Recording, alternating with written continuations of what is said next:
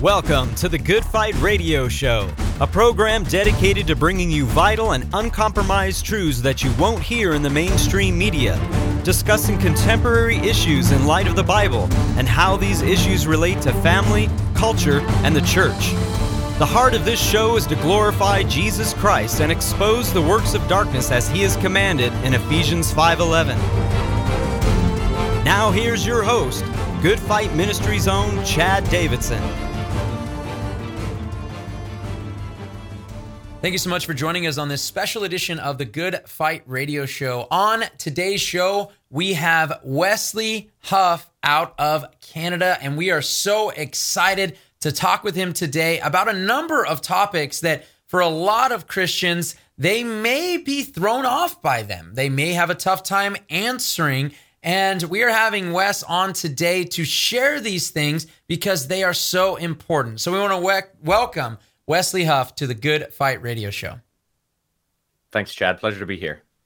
Well, you know, I have been excited about being able to do this interview because I came along some of your material a long time ago. You do an excellent job, and maybe I'll get some of the guys to grab some of those infographics that you do. And I had seen one you'd done on Nicaea, the Council of Nicaea, which we'll get to. But before we get into that and some of the apologetics that you're doing over there in Canada and now all over the world, really, I'd love to know how it is you came to know Christ, and not only how you came to know Christ, but why you started delving into the apologetic field. Yeah, that's a great question. I grew up in a Christian home. My dad was a pastor. Both my parents were missionaries. I was actually born in Pakistan, which you wouldn't necessarily be able to tell from my complexion, but I was born in Pakistan where my parents were working, and I spent a portion of my childhood in the Middle East. And that impacted and reflected a lot of the work that I'm actually doing now here in Canada. But my faith journey actually started after my parents had come back from overseas, where just before my 11th birthday, I was homesick on a Wednesday afternoon, home from school. I'd been camping out on the bathroom floor for reasons we won't necessarily go into. And I had woken up from a nap mid-afternoon, and I couldn't feel my legs. And so after a number of times trying to figure out, were they asleep? Did I just, lie down funny? And nothing happening, I called my mom. My mom eventually called an ambulance, and I was rushed to a couple of hospitals and eventually diagnosed with a rare neurological condition that left me paralyzed from the waist down. And so what the doctors told me had happened, the Coles Notes version, is that my body's immune system, instead of attacking the flu that I'd had, attacked the nerve endings at the base of my spinal cord, causing swelling and leaving me paralyzed from the waist down. And it was actually the doctors who said, we don't know what the recovery process will be like, but you will probably not walk again. And spoiler alert for the listeners who can't see my legs. I do walk now. I walk perfectly. In fact, I competed in varsity track and field all through my undergraduate university years. So obviously something happened. And the short version of that story is that 1 month from the day that I woke up on February 8th, I woke up on January 8th and couldn't feel my legs. I woke up on February 8th, 1 month exactly to the day, and I got up on a Saturday morning, got out of bed, and walked over to my wheelchair and sat down. And that was it. That was the tall and the short of it. On my end, a little bit more short than tall. But and when I eventually did go back and had a checkup with those doctors, they were the ones who threw around the word miracle first. They said, we really don't have a medical explanation. There's no side effects. There seems to be no evidence of muscle atrophy. And so that marked a very powerful supernatural experience in my life. I truly believe that God healed me in that moment. And yet, despite that very powerful supernatural experience of having a situation in my life where, my family was praying, there were people around me who were, calling on God for him to glorify the family, me, in this situation, and then having that healing happen. Despite all of that, I really struggled in my teen years. Not necessarily a crisis of faith, but really wrestling with some of those questions, those big intellectual questions, different questions that I asked when I was an 11-year-old, where I was, asking questions late at night about why this event would happen to me. Why do bad things happen to supposedly good people? I was asking those questions as an 11-year-old. But when I was in high school here in Ontario, I really struggled with questions of whether what I believed was true to begin with. So I figured my parents raised me to believe in Christianity, and that if I believed it because they raised me to do it, it wasn't necessarily the worst reason, but it also wasn't the best. And so in my latter teen years, I really started investigating some of the faith and objective truth claims that the worldview that I was raised in claimed, but also other worldviews. As I mentioned, I was a missionary kid, and I had a very unusual circumstance in that I could walk into the living room and there was a copy of the Quran. There was a copy of the Book of Mormon, of the Bhagavad Gita, of the sutras. We had a family that saw this type of other religious and worldview literature as not a threat, that Christianity, we believed, was true objectively, but that all these other worldview perspectives, we need to understand them. And it's not a danger to a certain degree to have them in our house, to be aware of them, to be educated and not ignorant on that thing. So I had a unique experience in the sense that I could investigate those things from the sources. And in my case, a lot of the time, although the internet was around, so you could Google things, but I could read those from, the physical hard copies of the various translations of the Quran that my dad had on the shelf. And so, and all the other literature. And so it was by investigating those things and then encountering objections that really made my intellectual itch kind of go, what is going on there? Specifically and related to the Bible, which we're going to talk about, which I eventually did go down that rabbit hole to getting, graduate degrees and now I'm doing my PhD at the University of Toronto in an adjacent field, a related field to the history of the early transmission of the New Testament text. But it was investigating those questions and then feeling, yes, the Christian worldview, not only is it applicable, not only is it relevant, but it is true. And by investigating and looking at the evidence, the public evidence that's available, I can come to those conclusions, even over and above investigating other worldview perspectives. So it was a long road. It was a road that incorporated aspects of, my childhood and experiencing things that, let's be honest, a lot of people don't necessarily experience. And having a background in living in, a cultural context, which wasn't Christian, wasn't secular, was actually majority Muslim.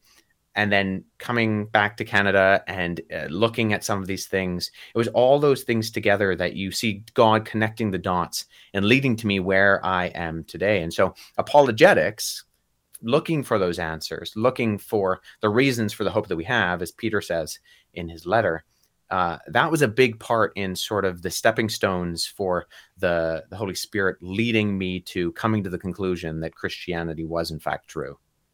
Wow, that is amazing. From one miraculous thing that took place all the way to saying, hey, I also want an intellectual view of Scripture and loving God with my mind as well. And I think that is so awesome. And there really is a different approach, I would say, by both of them, one being a more theological in the sense of Michael J. Kruger. He does historical as well, but also with Craig Evans, where he deals more with a historical answer or argument for canon. But I'd love to maybe start our process in dealing with understanding why we believe the scriptures we have, with understanding the difference between a theological argument for canon and a historical argument for canon, and maybe the one that you, I guess you would ascribe to most and deal with the most in your field.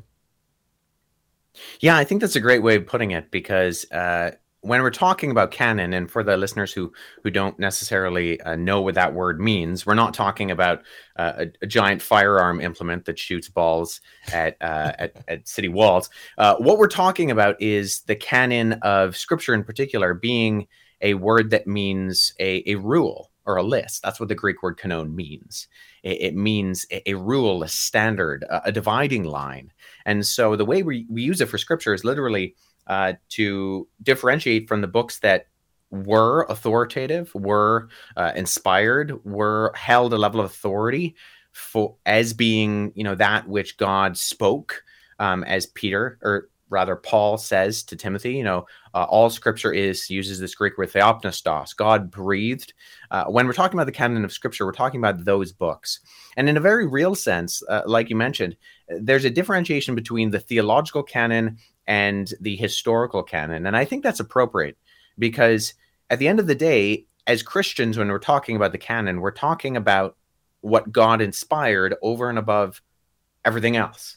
You know, what God breathed into, to use that Pauline language, and incorporated both the original authors, but working through in some way the Holy Spirit also in communicating his word, his truth to us. And in a very powerful way, I think understanding that this, especially for the Christian, first and foremost, is a theological topic. We're talking about what God has communicated to us through his word, that's an important thing to understand. Now, sort of dovetailing to that is what's sometimes referred to as the historical canon. And the historical canon are, you know, how did these books come together? What were the catalysts and mechanisms that allowed whether it was the early church or the Jews previously, to come up with a list of authoritative books that they said, you know, these are spoken by God. We don't deny that there are particular authors, you know, Moses, David, Solomon, Jeremiah, Matthew, Mark, Luke, John, Peter, Paul, Jude, James, all those guys. We don't deny that they are the authors, but at the same time, there's something different. There's something special about it that kind of underlies that text.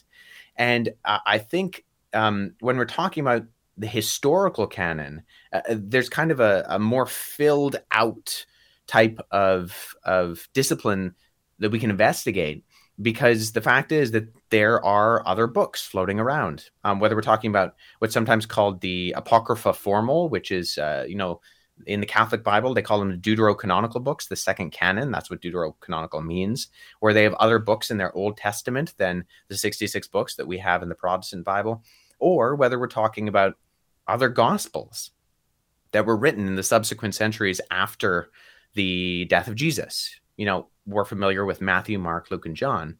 But what about Thomas? What about the Gospel of Peter? What about the Gospel of Philip or Mary Magdalene or the Gospel of Judas? What do we do with these other books? And so it's in investigating the historical canon why some books were recognized as authoritative over and above other books that we really start to dig into. Okay, there were criteria, at least to some degree, but it wasn't that some book, or rather some group, some council, some individual chose these books. There was a unanimous consensus, at least to some degree, although there was disagreement here and there, on what the authoritative bulk of the scriptures were. And that came to a close at a certain point in time. And so there's a lot of historical questions that we can dig into specifically there. But understanding that, you know, there's a big, profound theological component to this, talking about something like the doctrine of inspiration, as well as understanding that these are books that existed in history and that individuals within history, particularly the church, wrestled with a lot of these books to make sure that they were true, that they came from the individuals that kind of headed the titles, whether we're talking about that being Matthew, Mark, or Paul, or Luke, or even to a certain degree with the Old Testament, guys like Moses or Solomon. And so that's an important question as well, that academics and theologians alike really delve into and get into the nitty-gritty. I love that. And I love for people to understand that different definition, because I think a lot of times those can be somewhat convoluted and people go, oh, well, you know, the whole Bible actually got put together and they were chosen. And specifically, there's this really ominous council in Nicaea where the books of the Bible were actually chosen by the council there. And so maybe as somebody who is clearly studied on this subject, you could give us kind of an overview, because I think Nicaea has become this boogeyman for whether you've dealt with, I'm sure, explaining the gospel to Muslims, or whether, you're dealing with somebody who really likes the Da Vinci Code or whatever. The fact is that Nicaea really has become this boogeyman. And I'd love for you to give an overview on maybe what Nicaea really was. Yeah, the Council of Nicaea was an event that took place in 325 AD, and it was a council called specifically to address a theological question about the nature of the Son of God, Jesus, within the Godhead of the Trinity. And so, yeah, like you said, there's a lot of different topics that are sort of dropped onto the Council of Nicaea that I think, if we were to go back in time, hop in our time machine and talk to, any of the individuals at the Council of Nicaea, they'd be very surprised, maybe a little bit confused as to why that particular council and their responsibility was then responsible for something like the divinity of Christ or the canon of Scripture or, removing something important from the pages of Scripture. I think at the end of the day, what we can say is that we know what the Council of Nicaea was about. It was about a particular controversy with a particular individual named Arius. Arius was teaching that Jesus Christ, as the Son of God, was part of the Godhead, but that he was created at a point in time. So his famous line is, "There was a time when the Son was not." And that in that way, Jesus was a lesser divine character within the Godhead, and that the Father was a greater being. The Father was the preeminent Yahweh, and Jesus was almost like a lesser Yahweh within the Godhead. And that's what the Council of Nicaea was about. And there was a lesser issue with the date of Easter, but predominantly it was a conversation about getting the theological language and articulation of who the Son of God is and how we understand what we see within the pages of Scripture, with the Father being Yahweh, the Son being Yahweh, and the Spirit being Yahweh. And yet it's fundamental to both Judaism and Christianity that it's monotheistic. There's only one God. And so how do we understand this, and how do we articulate that truth at the same time? That's what the Christological controversies that culminated at the Council of Nicaea were about. There's no evidence. There's no talk of any discussion of what books should or shouldn't be Scripture, or aren't in the canon. In fact, what we do see about Scripture in something like the documents of the Council of Nicaea is that they quote Scripture as if it's already accepted and understood as being authoritative and inspired. This is true for any of the ecumenical councils. And the First Council of Nicaea sort of kicked that off, but there were subsequent councils. There was another Council of Nicaea. There was a Council of Chalcedon. All of them, what we see is that Scripture is employed, it's used, and it's recognized as authoritative. They're not debating whether, we should be quoting this over that, because there's some question as to whether, the Gospel of Peter was actually Scripture over and above the Gospel of Matthew. That's all myth. Anybody who tells you that that's part of that language and that discussion within Nicaea, they're either completely misunderstanding what did take place at Nicaea, or they're just completely misinformed. Because when we actually look at what did happen at Nicaea, it has nothing to do with choosing books. And in fact, individuals within church history, remember, this is in the early 300s. We can go to the 200s. We can go to the 100s even, with some writings that were written by early church individuals, written in the latter half of the first century, what we refer to as First Clement, or the letter from Rome. These books, we can analyze the way that they're using what later was officially referred to as the New Testament canon, the way they're quoting it, the way that they're referencing it. And we can see, very early on, there's a fundamental recognition that there are books that were being written by individuals following Jesus's resurrection that hold the authority that Jesus imparted on the apostles, or books that were written, like a book like the Gospel of Mark or the Gospel of Luke, that weren't written by apostles, but have a clear connection to the apostolic community, Mark through Peter and Luke through Paul, and that these books have that level of authority of inspiration. So there's a common understanding far before Nicaea, far before anyone was even born at the Council of Nicaea, as to what letters, what gospels, what epistles were and weren't scripture. And there were lots of discussions by individuals like Irenaeus, who were condemning other works that were starting to have the names of other apostles associated with them, condemning those as false, as ones that couldn't reliably be transmitted from an actual apostle.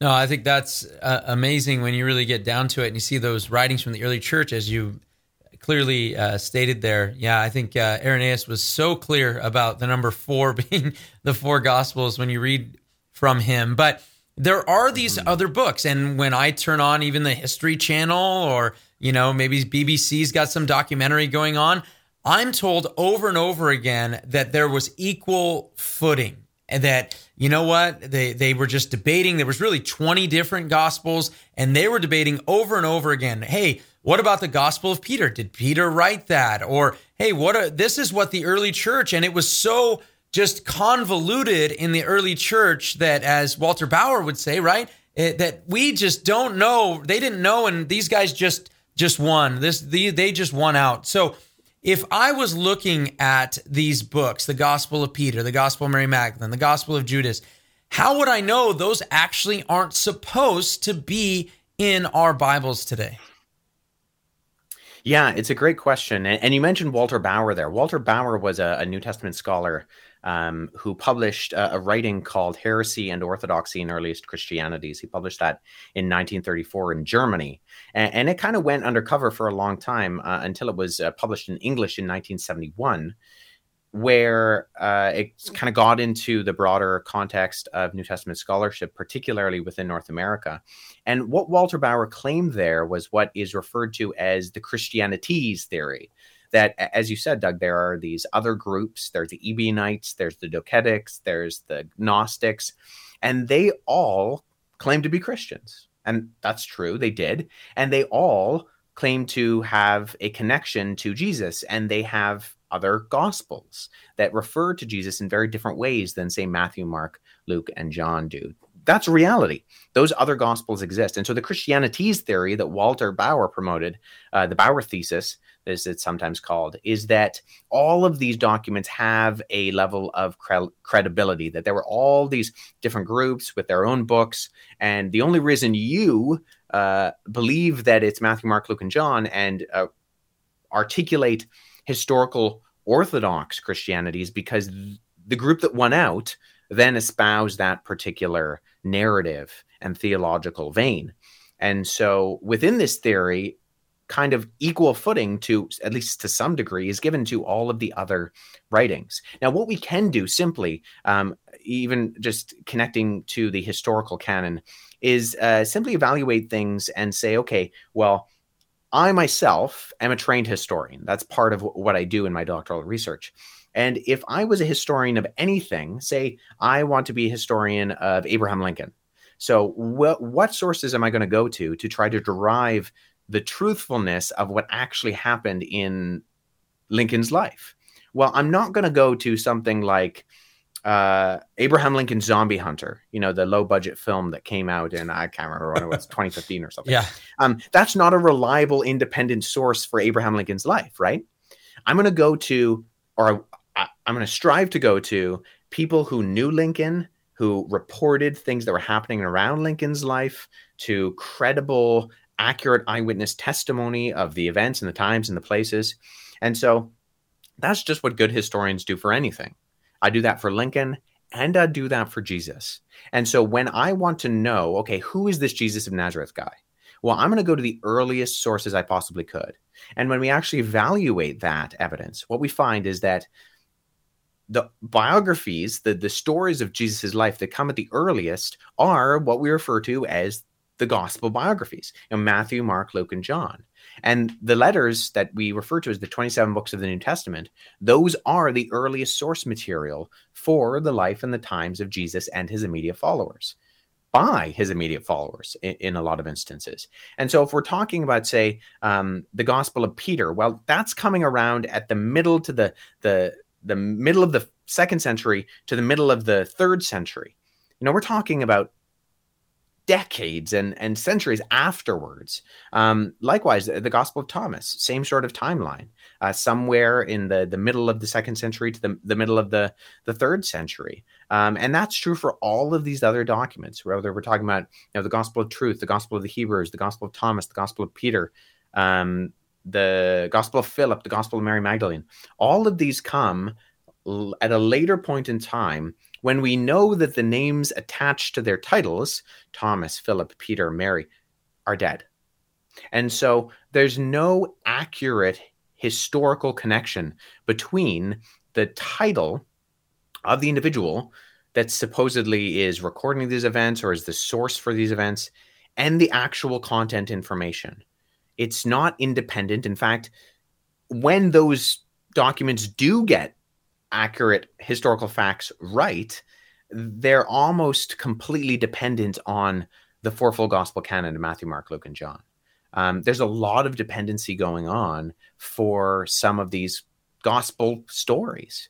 And there's clear embellishment in them. They clearly articulate theological perspectives that come at a later point in time that we can pinpoint to decades and centuries after Christ. Particular philosophical theories like Gnosticism that became very popular in the 2nd and 3rd centuries, we know came into fruition in the way that they're articulated, say, in the Gospel of Philip or the Gospel of Mary. We know that what they espouse coming off the lips of Jesus and the apostles, that developed in the 2nd and 3rd centuries. So because the content can be traced no earlier than the 2nd century, well, obviously it's not coming from the 1st century. So there are lots of different markers that we can look at as to why these are historically accurate or not. But at the end of the day, when we're dealing with just straight historical facts, the only documents that get us into an early picture from either someone who knew Jesus or someone who knew Jesus are what we refer to as the 27 books of our New Testament. There's really little to no debate about that. Some people like to push the Gospel of Thomas into the 1st century. I have a blog post on my website. I think it's titled something like why I date the Gospel of Thomas late. And I articulate the reasons why. I don't think that that's even reasonable. Some scholars try to do that, but they're in a strong minority for the reasons that I articulate in that article.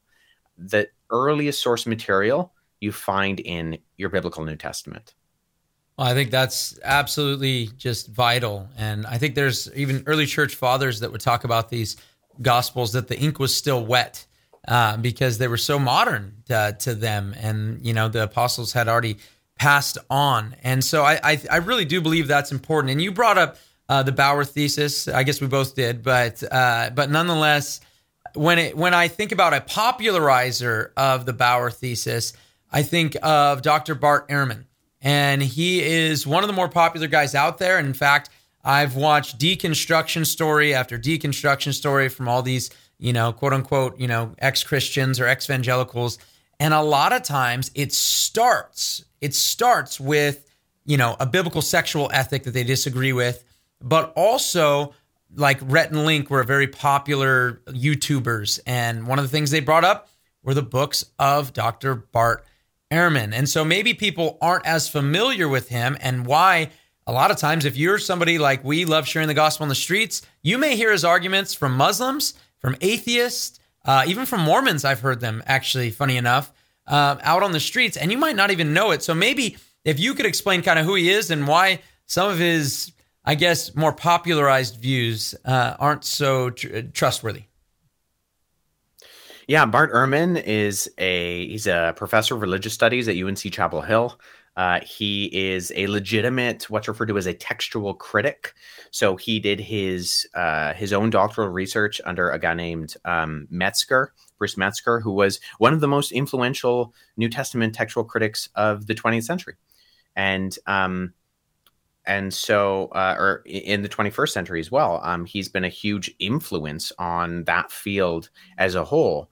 And so there is a lot of genuine credibility to the background and expertise of someone like Bart Ehrman. Bart Ehrman wrote a number of books. Actually, you might be able to even to see some of them on my bookshelf behind me. He wrote Misquoting Jesus, which kind of was the one that went viral. It was actually, I see it behind me. I'll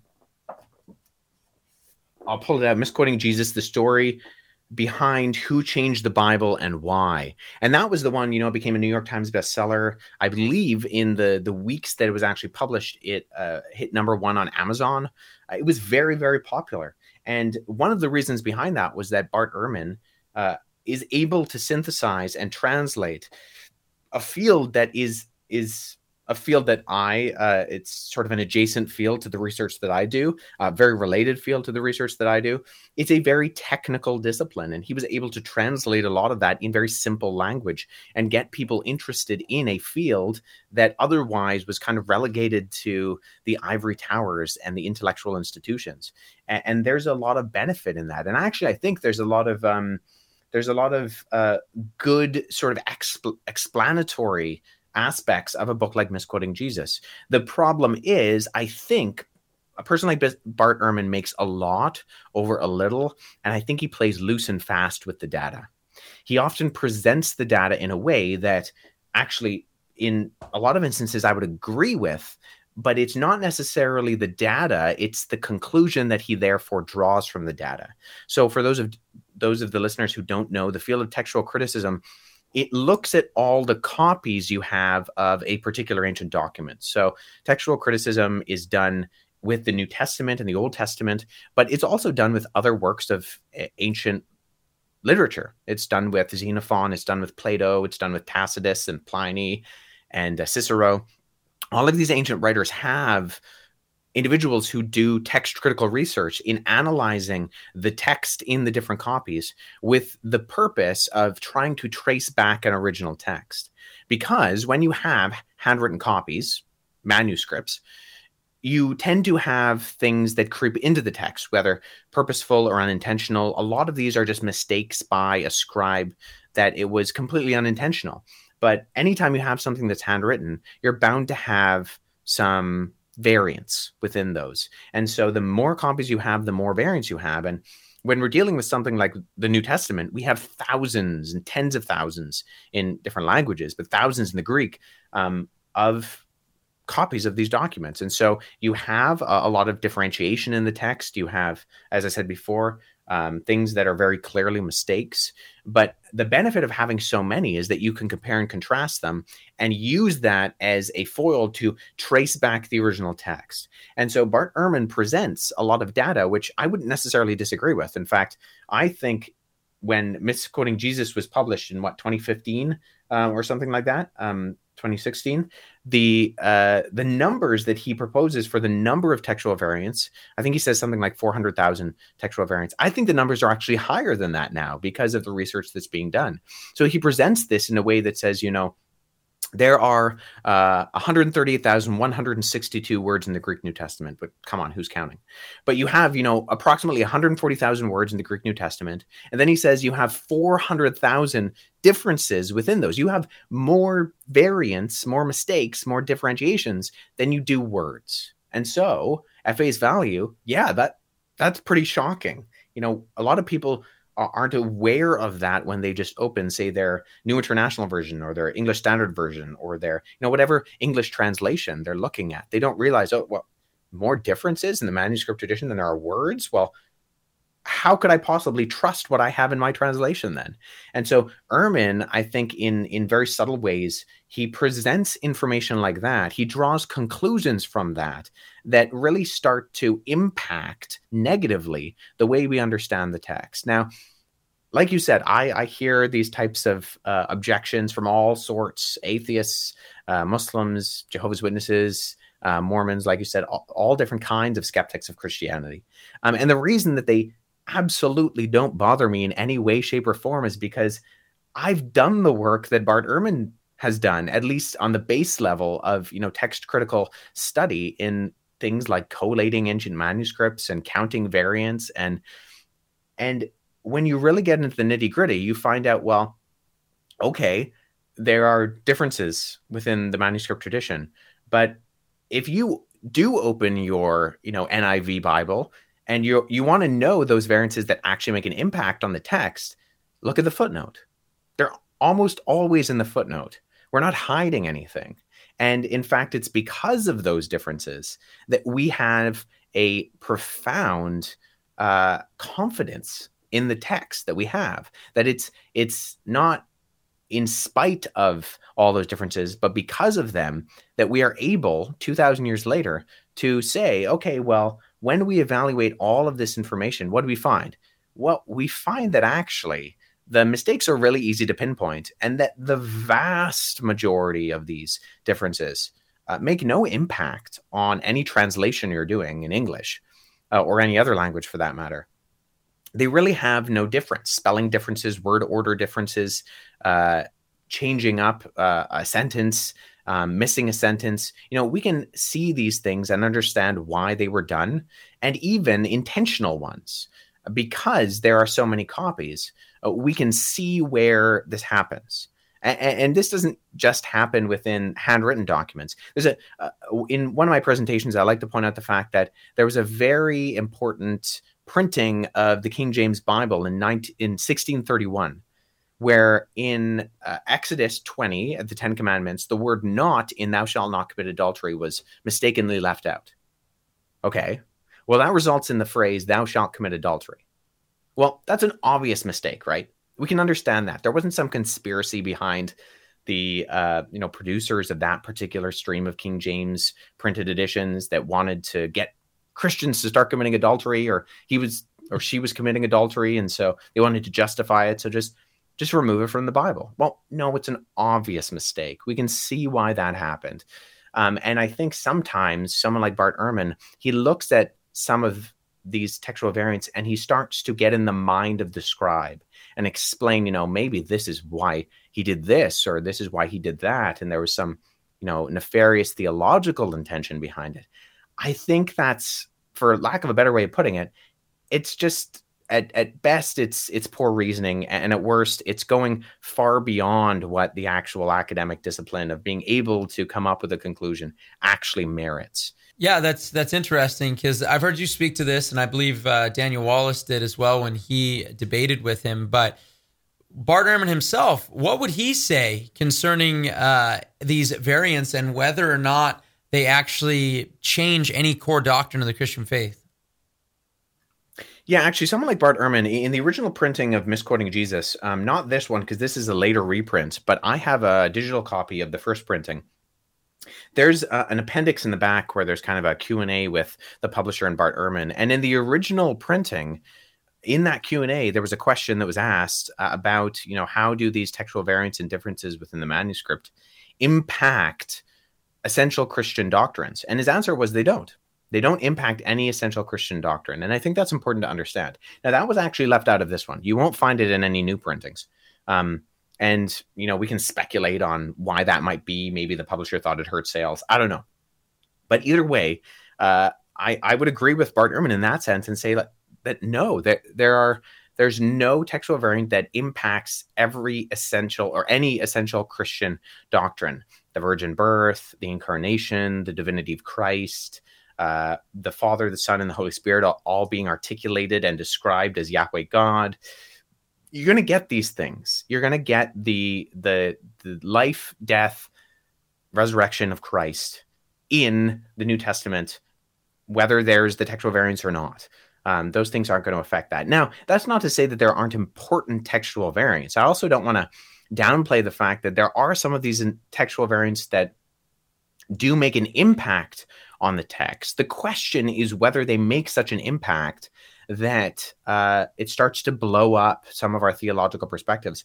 And I would profoundly say that they don't.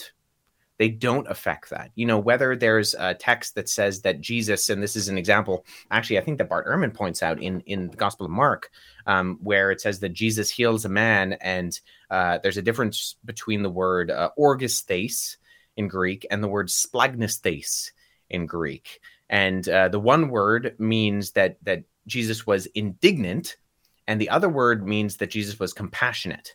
And so you could say, well, yeah, that impacts the way that we understand that particular healing. Was Jesus indignant? Was he annoyed at the person? Or was he compassionate towards the person? Now, whether it's one or the other, does that start to completely blow up the way we see Jesus? Well, no, because we see that Jesus acts in just indignation throughout the Gospels. He acts in righteous justice throughout the New Testament, and he acts compassionately. So could it be an important variant? I'm not saying that is an example of one of the most important variants. I don't think it is, but it is an example of a variant which may impact the meaning of the text, but it doesn't blow up the way we see Jesus. And so even with these important ones, even with some of the more tricky ones that scholars wrestle through, and once again, that if you're interested, go open your Bible, look at the footnotes and see what they say, because they highlight those types of things. We're not blowing up any of the doctrinal beliefs that you will see in a systematic theology textbook, that you will see in a church or parachurch organization in their confessional statement. You're not going to find those things affected by any essential doctrine. But at the same time, I think Bart Ehrman likes to make mountains out of molehills on a lot of those things and say, well, actually, even though this doesn't affect, Christian doctrine as a whole, well, this really does affect the way that we understand Jesus and how he operates in this way or in that way. And I would say that it's simply an overstatement. It's making too much of too little. And at most, I think it's straining at gnats to try to be a little bit more sensational than I think the data actually bears out to communicate to us. Amen. I think that is great for people to see that example and also to hear from his own words as well, which I think is very, very interesting. So I want to switch gears with you here because you have, I love your YouTube channel. I love a lot of the things you do, especially the new short videos that I've seen you put out that are really good. And one of them that you did that has a ton of views on there, and I think is really, really important because people may hear this name that I throw out there and go, oh, well, I don't listen to that anyways. But when we talk about Joe Rogan, the fact is that he has the most downloaded podcast on the planet. So it is important to realize that people are listening for this guidance, and you do a great job explaining one specific thing that he has actually brought up quite often concerning his view on who Jesus and Christianity as a whole, and kind of this whole theory regarding psychedelic drugs and Jesus, and what on earth does this have to do with Christianity? Yeah, I have to admit that when I originally started hearing Joe Rogan say this on his podcast, I really didn't know what to do with it and just completely dismissed it. But he kept bringing it up, and I actually started to hear it from other people around me. Not a huge amount, but enough that kind of made me go, okay, maybe I need to look into this. What guys like Joe Rogan, who is a big proponent of psychedelics to begin with, what he talks about on his podcast occasionally is the work of an individual named John Marco Allegro. And now John Marco Allegro was an legitimate scholar, biblical archaeologist, and Dead Sea Scroll expert. And I think some people, when they hear what sounds like, and I'll explain what it is, a crazy theory, and then they look the author up, they go, well, uh-oh, this isn't some wackadoo hippie. This is someone who was a legitimate individual within the academic institution who was one of the original scholars who investigated the Dead Sea Scrolls when they were discovered. And so that can throw people for a loop. The problem is that throughout Allegro's publications, what he does is he connects the development of language to the development of religious narratives and rituals. So he used etymology, which is the study of words, and connected particular important words in the Bible and a few other ancient religions to hallucinogenic experiences from plants. So based on that, he came to the conclusion that Jesus did not exist, that the Gospels were a hoax, and that what Christianity turned into is nothing more than a misunderstanding of ancient fertility cult rituals in the object of the worship of a psychedelic mushroom. Now, that sounds crazy when I say it like that, but this is what he published in this book titled The Sacred Mushroom and the Cross. And one thing to keep in mind is that no scholar from any background, whether that's religious or secular, either in Allegro's day or now, accepts Allegro's theory and its conclusions. And it's not that it's because it's fringe. It's because when you actually start to evaluate what Allegro says and the way that he comes to those conclusions, it's just not the way you would come up with concluding that a historical figure, Jesus of all people, didn't exist. The way that he evaluates the words that he breaks down and the connections he makes between particularly ancient Sumerian and Semitic religions, it's interesting, I guess. It's a little bit convoluted, to be totally honest, because he goes into the Sumerian and Ugaritic and the Hebrew and the Greek. And I'm a person who actually studies these languages and are interested in them. And I found myself getting lost with Allegro at times. But what he does really is it's based on a genetic fallacy, which is the etymological fallacy. And that states that a word or phrase's true or proper meaning is derived directly out of the oldest meaning of said words or compounds or components of said words. So not only does Allegro basically ignore all of the evidence for the historical Jesus, not only does he kind of ignore all of the things that we can derive from the historicity and reliability and trustworthiness of the Gospels, he kind of brushes over them and he doesn't even address them. And I think ultimately that's the strongest rebuttal is, if Allegro is trying to come up with this theory that Jesus never existed, well, you can't just leave the mountain of evidence aside and then just start asserting something else despite that. But even if we leave that aside, the way that Allegro starts to get his conclusions for trying to connect hallucinogenic experiences through the study of words, it's based on a logical fallacy. We don't trace the meanings of words and how they were originally used to the time frame that they're being used in a particular instance in order to come up with their meaning. I mean, I use a number of examples in the video, and I'd encourage the listeners to go watch that on my YouTube channel. I think the one I use is awful. The word awful, even just a few hundred years ago, used to mean full of awe. But if I wake up in the morning, I turn to my wife and say, honey, you look awful this morning. It's going to mean something else, right? She's not going to see that as a compliment. That's going to be an insult. And so there's a different meaning. It meant something originally, but it means something completely different now. And then there's words that don't even have the necessary derivatives of the components that make up that word. Something like butterfly. The butterfly, as the insect, has nothing to do with butter, and it is not a fly. I guess you could argue that it flies, but when you analyze the etymology of that word, it doesn't necessarily get you to a conclusion to tell you what that word means or how we should understand a further meaning behind that word simply by breaking apart the compound words. This is what Allegro tries to do time and time again, and even scholars within those particular linguistic fields in philology, when they evaluate this stuff, they say he's really not making as much sense as he thinks he's making. So it's very popular with Joe Rogan and in particular circles that want to promote particularly psychedelic mushrooms. But I think at the end of the day, it's super, super fringe. It doesn't add up when we actually evaluate the data. And despite it sounding very maybe interesting, it's a lot that comes to naught in the end. So for a little bit of a further explanation, I'd encourage listeners to go look at my video on YouTube where I talk about that. But when you hear these sorts of things espoused by Joe Rogan or others, I think make sure you look into them and see, okay, let's take all the objections seriously and what are the arguments that are being made, and do they actually add up, and then what are the rebuttals to those particular objections? I think we should do this on all sides because it helps to shore up how we understand what other people believe and what we believe.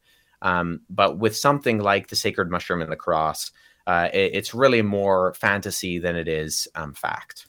No, I think that's so important. And it is really important that we do answer these things. And we will put a link from Wesley's video in the description of this, because I do want to encourage you guys to check that out, because it is really important to have guys like Wesley Huff that are out there saying, hey, I'm going to give an answer to this because I do like digging into this. And it is so important that we have resources like we have with Wesley Huff here. And I wanted to get to, I guess I probably only have time for one more topic. And you've done a video on this as well on your YouTube channel. And once again, we will put a link to this in the description. So please go check that out. As soon as you're done watching this, go click, go watch. He's got some great stuff and some shorter and longer videos on canon and on a bunch of different topics as well. But specifically when it comes to the Book of Enoch, and this has become a very touchy subject. We've did an entire hour and a half, I believe, episode on the topic.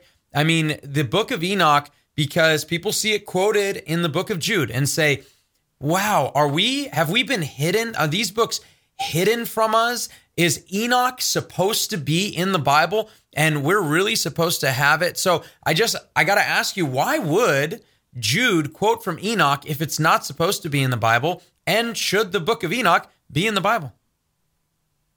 Yeah, it's a good question, because like you said, the only unambiguous quote in the Book of Jude is from what we refer to as First Enoch. And this was a very popular piece of Jewish literature in the decades previous to Jesus, and clearly in the time frame of Jesus, because Jude quotes it as something that he clearly thinks his audience is aware of, is interested in. I think we can say a few things. The Enoch that Enoch is named after is attributed to the great-grandfather of Noah.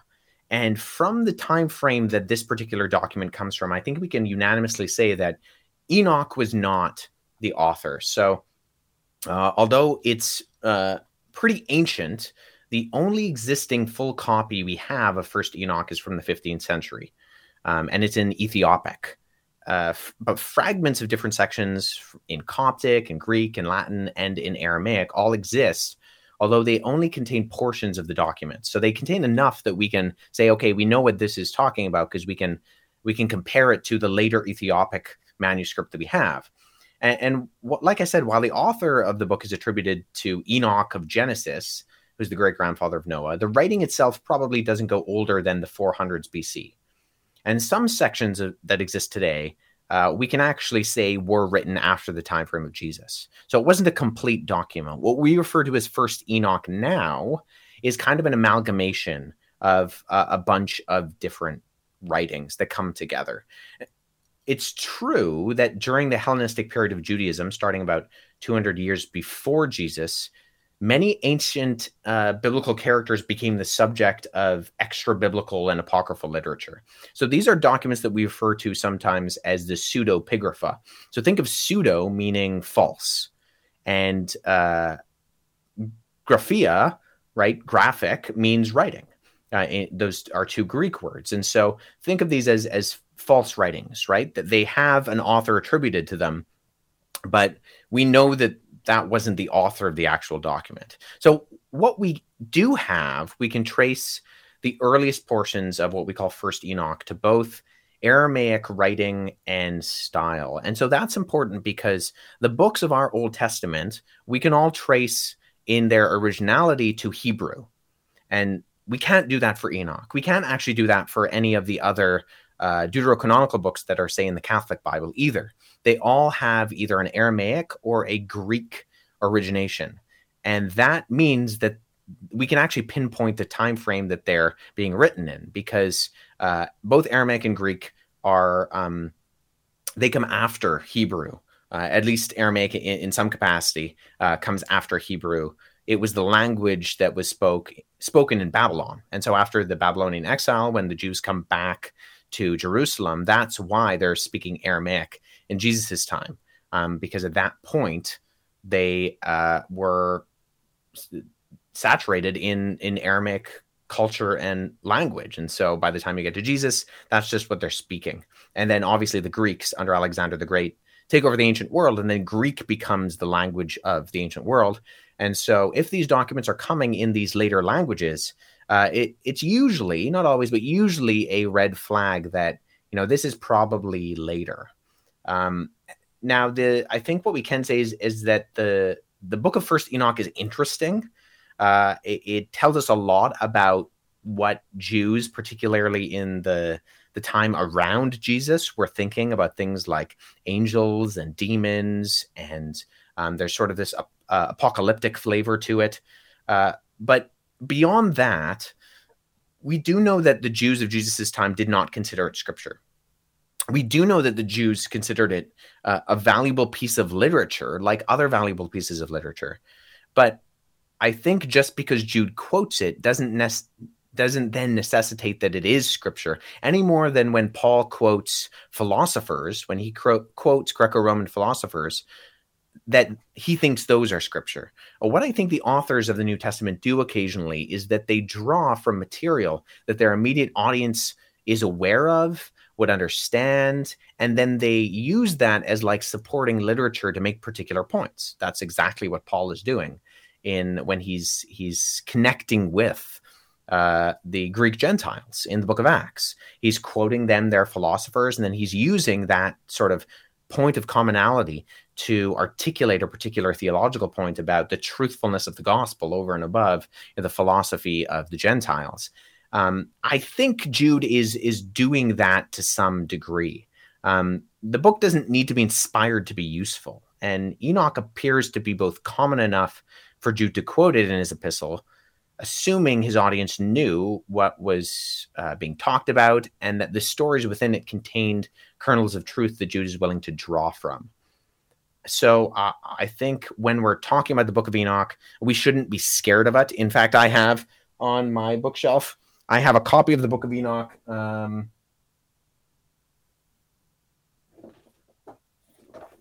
Right here, First Enoch. It's in translation from the Aramaic and Coptic. And so, if you're interested, go read it. We shouldn't shy away from being exposed to these documents.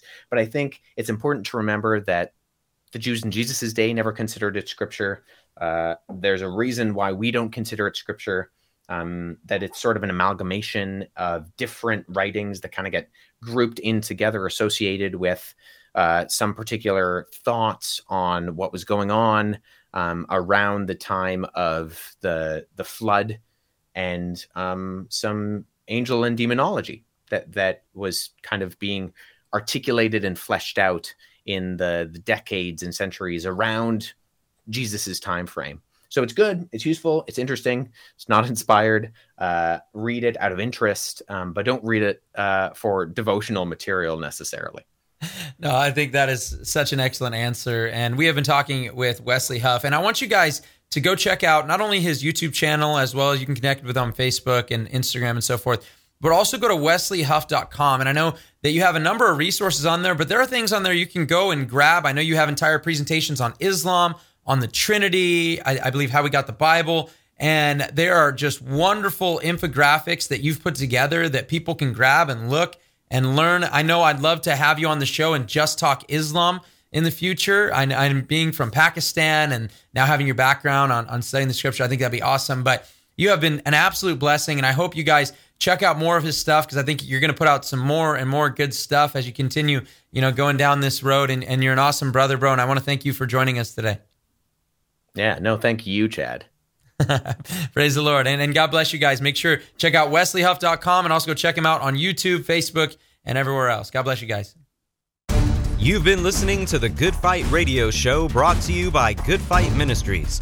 If you're blessed by this show and would like to partner with us, please consider visiting our Patreon page at patreon.com/goodfight. Or you can write to us at P.O. Box 2202, Simi Valley, California, 93062. Or call us toll-free at 1-866-JC-TRUTH. That's 1-866-528-7884. We hope you'll tune in next time on the Good Fight Radio Show.